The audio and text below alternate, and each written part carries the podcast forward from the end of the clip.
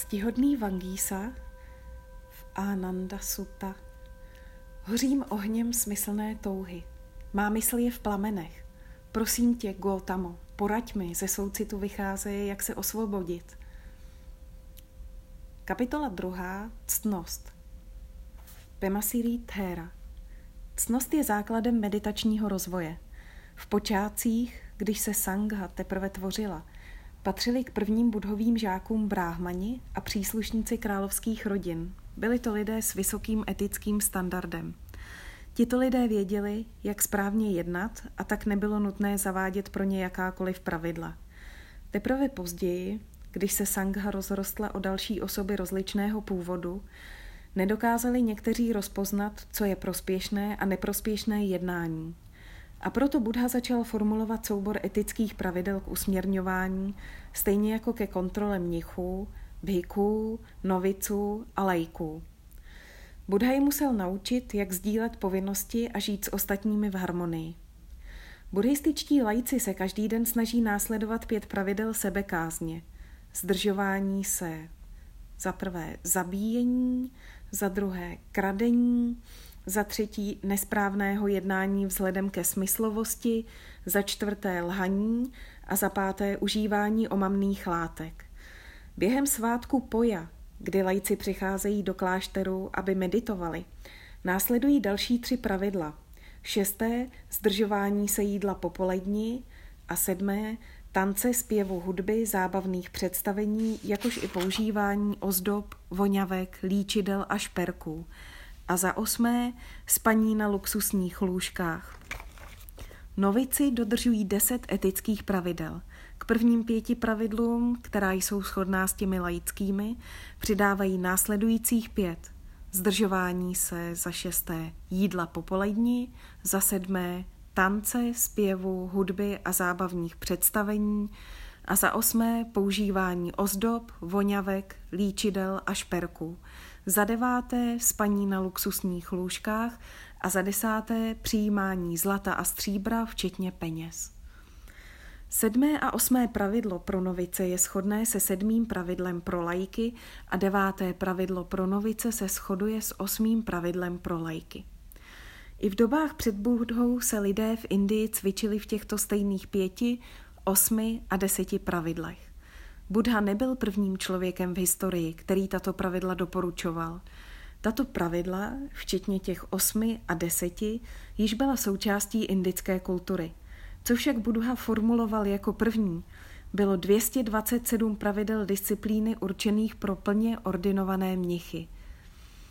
V, sak, v Sekha Sutě v Majjima Nikáji promlouvá ctihodný Ananda Ksákium z Kapilavatu o ctnosti ve vyšším tréninku. Sebedisciplína má dva aspekty. Za prvé zdržování se nevhodného chování a za druhé věnování se vhodnému chování. Zdržování se nevhodného chování znamená dodržování etických pravidel a základních pravidel společnosti. Tímto zdržováním se se navzájem podporujeme a vyhýbáme se tak konfliktům. Pouhé zdržování se však nestačí. Je nutné aktivně rozvíjet vhodné chování, což znamená věnovat se blahodárnému. Tím, že jednáme se soucitu a dobrotivosti, podporujeme jeden druhého i sebe sama. V buddhistické terminologii to znamená žít v souladu s osmičlenou stezkou. Jako smysluplný způsob nám osmičlená stezka objasňuje naši odpovědnost a vhodnost našeho jednání.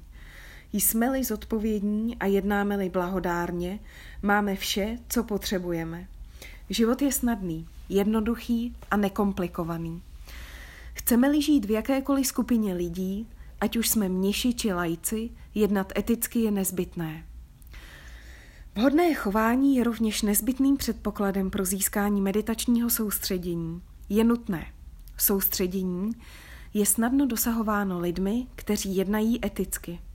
Mnoho meditujících, pokud ne většina, si neuvědomuje, jak opravdu velký vliv má etické jednání na rozvoj samádhy. Tím, že odcházejí obcházejí etické jednání, se meditující často snaží dosáhnout soustředění pouze pomocí ovládání a potlačování.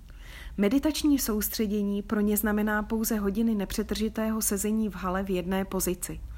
Mnoho z nich se zvedne pouze tehdy, když se potřebují najíst nebo si dojít na toaletu.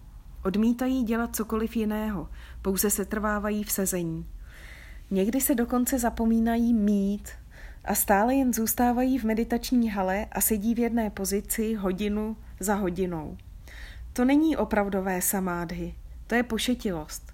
Takovéto chování postrádá moudrost a tito meditující nemohou nikdy dosáhnout opravdového samádhy, protože nejednají vhodně. Onen nezbytný základ samádhy jim totiž chybí. Buddha učil cvičení se ájaty samovara síla proto, aby lidem pomohl cvičit se ve vhodném chování a aby jim pomohl mírnit se v jejich oddávání se nevhodnému chování. Ájaty znamená přiblížit se. Samovara, sebeovládání a síla ctnost. Účelem této praxe je podpora práce na rozvíjení ctnosti. Udržovat sílu vyžaduje moudrost a úsilí. Buddha připouštěl, že lidé mohou příležitostně jednat nevhodně za výjimečných okolností nebo v případě nehody. Když je síla porušená, jaty samvara síla lidem umožňuje očistit se pomocí znovu ustanovení se v záměru dodržovat sílu. Jestliže sílu opět poruší, ať už kvůli nehodě či jinak, znovu ustanoví svůj záměr dodržovat sílu po zbytek života. To uchovává jejich sílu. Tímto způsobem pokračují v tréninku vhodného chování. Záměrem Ajaty Samvara síla je dodržovat sílu po zbytek našich životů. Dodržujte ji. V dnešní společnosti však mnoho lidí zneužívá učení o Ajaty Samvara síla, aby omluvili své nevhodné chování. Aniž by byli poháněni výjimečnými okolnostmi nebo nehodou, mnozí se nevhodně chovají záměrně. Například se úplně opijí a jednají a mluví špatně. Poté, co se vědomě oddávali nevhodnému jednání, se pak teoreticky očišťují tím, že omlouvají své chování za použití svého pohledu na ájaty samvara síla. Po očištění praktikují v každodenním životě určitou sebekontrolu od nevhodného chování, ale později se opět vědomě oddávají nevhodnému jednání. Tento typ chování se postupně stává jejich zvykem oddávání se nevhodnému chování, očištění, dočasná praxe sebekontroly a znovu oddávání se nevhodnému. Takoví lidé nemají opravdový záměr dodržovat cílu po zbytek svého života. Následkem toho nikdy nerozvinou mentální kvality a nikdy nedosahují meditačního pokroku. Pálíský termín pro zdrženlivost je viraty – Zdrženlivost je pro náš meditační rozvoj mnohem důležitější a prospěšnější než občasné omezování se. Zdrženlivost znamená, že jsme ochotni vyvinout dostatečné úsilí k zabránění vykonávání neblahodárného chování. Přestáváme porušovat pravidla ctnosti. Dříve, než začneme neblahodárně jednat tělem či mluvou, řekneme si ne. Řekneme si, že si odmítáme vyhovět. A prostě to neuděláme. David. Zdržujeme se i neprospěšného myšlení? Zpočátku klade síla důraz pouze na zdržování se neprospěšného jednání tělem a řečí. V budových pravidlech řádové disciplíny nenajdeme více než dvě pravidla, která se týkají mysli. Tato dvě pravidla se vztahují na mnichy, nikoliv na lajky. Pro ně Buddha instruoval sebeovládání na úrovni mysli pouze nepřímo – Začal jejich výcvik na základní úrovni sebeovládání se na úrovni těla a řeči.